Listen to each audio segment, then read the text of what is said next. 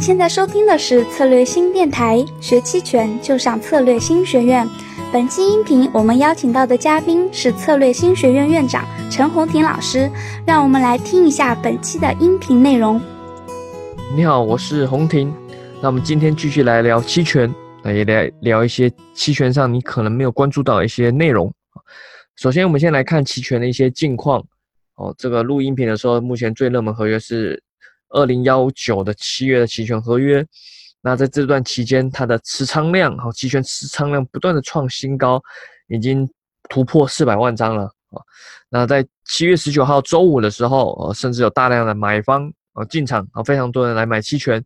哦，你可以说它是在压注、压赌。啊，可能是买跨市，同时买认购、买认沽，也有可能是纯粹去赌大涨，啊，就是纯粹买看涨，就是买买认购期权啊等等。无论如何，就是有大量的期权买方进来，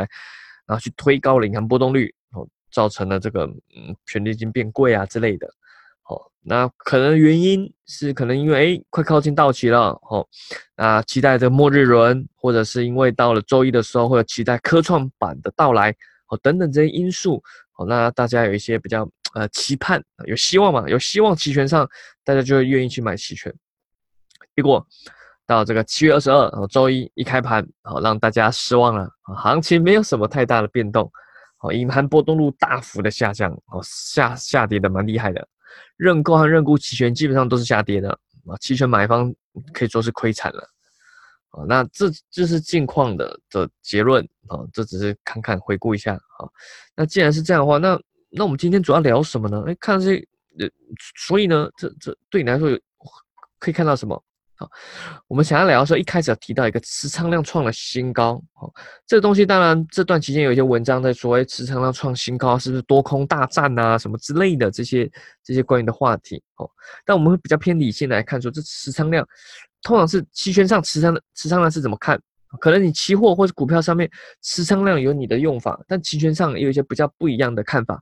哦，期权跟期货，我们先来理理解一下。哦，期权跟期货一样是衍生品。哦，那它的持仓量的定义，我们先确定一下，大家理解哈。它是说每产生一笔持仓量是需要买卖双方同时成交的。啊，同时，它它不是一个已经不像股票存已经本身就存在，它不是，它是一个一可以无限无限一直你股票。例如你有多少张股票，流通量就是那样，但期权和期货不一样，它是可以一一直创造，因为它是一个衍生品合约，它可以一直创造、一直开的、一直开仓的。所以说，你每产生一笔持仓量，其实代表的是说，同时有买卖双方去成、去去达成这笔成交啊。例如，我们如果看到某个期权的行权价合约上显示一万的持仓量，那代表是说，同时有了一万笔的买方和一万笔的卖方，它是同时存在的，然后他们都还没平仓哦。那通常，如果我们在软件上，例如我们示范在赤瑞星那个永春软件上，我们去看啊，你可以去看啊，期权的持仓量，还有持仓量的变动哦，这两个都是在你在它的这个 T 字报价上啊，期权 T 字报价上，你去按右键会有个栏位设定，点开来看，里面就可以把这几个栏位点出来，你可以去看期权各合约的持仓量，或者是把持仓量变动给打开来，哦，持仓量变动就是说你目前的持仓量跟昨天收盘的时候去比。哦，例如是增加还是减少，我们都会显示在这个永春软件上面啊，那你就可以上面去看，你做一些比较。但这个数字到底能告诉我们什么？假设假如我们看到三点零的五零 ETF 三点零的认购期权有三十万的持仓量，且持续在增加，那这这能代表什么？是否代表是有很多人一不断在买三点零认购期权，市场普遍看好，大家都来买认购？认购持仓量一直在增加，是吧？大家看好吗？是这样吗？或者是说，是不看好？好，我们可以从两个角度来看，一个是买方，一个是卖方。因为刚刚说过，期权你要成交一笔，是同时买卖方都是同时开的。你有买方没人跟你成交的是没办法成交，要有个卖方愿意卖给你，你们才能同时成交。也就说，对同样的持仓量，如果你去看它的角度不同，解读起来它的结果就会不太一样。好。很多持仓量，如果你从买方去看，说，哎，买方可能是看好一直买嘛。可是如果你是从卖方的角度去看，哦，倒过来看就不一样了哦。卖方就是不看好，对吧？我我愿意卖认购给你，就是代表说我认为不会涨，对吧？卖认购是做空的一种方式，所以买方和卖方他们是互相为对手，所以对于这个持仓量上解读就不太一样。那怎么办？对吧？那那我怎么从什么角度去看？通常呢，在持仓量上面，我们会比较建议是以卖方的角度来看。为什么？为为什么要以卖方角度来看啊？啊，两个理由啊，两个理由啊，一个是客户的平均水平，一个是客户平均会做卖方，通常啊，都是一些资金量比较大，或是比较机构客户会比较专业水平比较高的哦，毕竟他懂得去做风控哦，做一些啊特殊的管理。当然也有水平不高的来做，那可能几个月就挂了啊。我说如果长期来看，哈，平均啊水平会比较高，做卖方的，也因此他们的在某些地方愿意去增加它的持仓量，哦，是有可能有一定的看法。好，再来一个是原因是因为资金量，好，你买方，例如假设你买方某个权利金，你可能只要花三百同某一个行权价，你只要花三百块就可以买下这个，就可以买下这个期权。可是你的对手方卖方，他可能需要付的保证金可能是三千多，或甚至四千之类的，他付的钱比较多，所以他压住的，他压住的钱就比较多，那他就会更谨慎，他就更谨慎，他毕竟他压人家压生命财产跟你拼了没有？你就随便赌一下买个彩票啊，你你你的你可能会比较轻率，的我假设啊，我说平均了啊，那卖方可能就会比较呃稳重。我就比较呃呃不会去乱赌，很少人去说卖方赌赌一把大蓝，不不不会啦。好，卖方会通常叫比较稳，求比较稳的一个一个报酬。哦，哦，那就是这两个啊。当然还有一个，这主要是这两个原因啦。当然你还有可以说持仓量通常是看比较长远的，那那通常是卖方比较去，因因为买方通常不没用啊，买方不会一直持仓了哈，通常会一直持仓的都是卖方。哦，你你买方不会说我拿着放一个月，不会，但是卖方有可能拿着放一个月，哦，所以持仓量上面，通常以卖方的角度来看，会会是比较好的。那在实战上，我们怎么去利用期权合约最大这个持仓量来看期权市场？那通常啊，我刚刚说过，以卖方角度来看，哦，以卖方角度来看的时候，你这些最大期权合约最大持仓量就可以是认为是。卖方投资者普遍认为的某些支撑会和压力会啊，例如假设三点零认购期权持仓量是最大，二点九认沽期权持仓量是最大，那有可能就是说目前当下大部分期权的卖方认为这两个点位三点零到二点九就是五零 ETF 的支撑位和压力位，就在这个区间。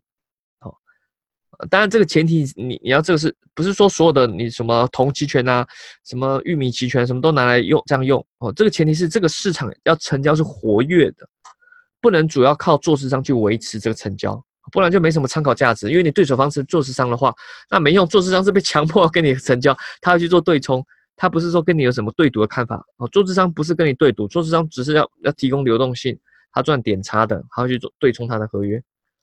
那如果是成交比较活跃市场，就有大量的市场的卖方哈，他他就会去可能做所谓对赌吧。你认为它，你认为会涨，他认为不会涨；你认为会跌，他可能认为不会跌，类似这样的。哦，所以要成交量比较活跃，你去看这种最大持仓量，它参考价值会比较有有意义。好，那我们通常就去看，我刚刚说过，我们看观察最大持仓量在哪里，去参考它的支撑位、压力位，也可以去看第二大持仓量大概在哪里。好，把这两个一起融融合进来。那你可以去每日去做比较，你可以自己去放 Excel 去做统计啊，去做数据统计之类的，去看每天的变化。你去看它怎么去增加，它在持仓量怎么去增加减少，而在增加减少之中，你会去看它最大持仓量是如何移动。哦，有可能从三点零认购期权移到三点一认购期权，那是不是认为市场上大部分认为是不是开始在向上？哦，当最大持仓量开始向上移动或是向下移动之之类的啦。我举例，是否市场认为说，哎，这个整体区间是在变动？当然不能说百分之百，但它可以提供你做交易的时候一个参考。无论你是专门做期权还是做股票，它都有一定的参考价值。就是去看这个最大持仓量啊，它的一些变动，以及它的在处于在哪个期权价。那至于是否真的有用，啊，需要你自行的观察。那大家都是成年人，对吧？成年人大家自己要自有一定的判断能力。但我个人觉得，它在平常时期是是应该是还不错，有一定的参考价值。但在特殊事件的时候就不一定了。我在特殊事件，毕竟有时候有些黑天鹅的话，机构和大资金客户他有可能会误判。哦，即使他认为撑在这里是目前，但是接下来有可能一些改变的话，呃，他可能嗯措不及防哈，就就黑天鹅嘛，对吧？这种东西哈，所以所以就你还是要自己去看看它的可笑性。好，好，那我在最后再做个小广告。哦，这个我们期权独胜班，那就由我还有 Jack 开的这个期权独胜班，有一段时间没开，我们最近有学员的一些需求，加上我们可能想说，哎，有一段时间没开，我们有些内容想要再跟大家做分享，好，这是一个升级版啊，升级版的，之前都上一天，这是升级两天的期权独胜班，主要在上海，哦，是一个收费培训。好，那这次作为两天，就是我们专门拆分为一天专门专门讲期权的买方，一天专门讲期权的卖方。好，这两天，那里面当然除了期权以外，Jack 会分享他的一些技术分析的一些参考，好，如何去跟期权搭配。那我会再更深入讲一些期权的一些应用，好，怎么去解读里面的一些一些东西。好，如果大家对这些有兴趣的话，好，无论是对内容啊，或者对课程啊什么的，欢迎去。去在我们的策略性学院网站，或者是策略性公众号，或者是咨询策略性小姐姐，或者是在下方呃电台下方留言咨询都可以啊，也欢迎来报名啊。这个我们课程预计是在八月下旬吧，八月二十几号的周末去开。好，那那当然很期待大家来来来学习，我们可以去交流。好，那今天的这个课程呃不是课程啊，今天这个音频主要的分享到这边，那我们期待下期喽。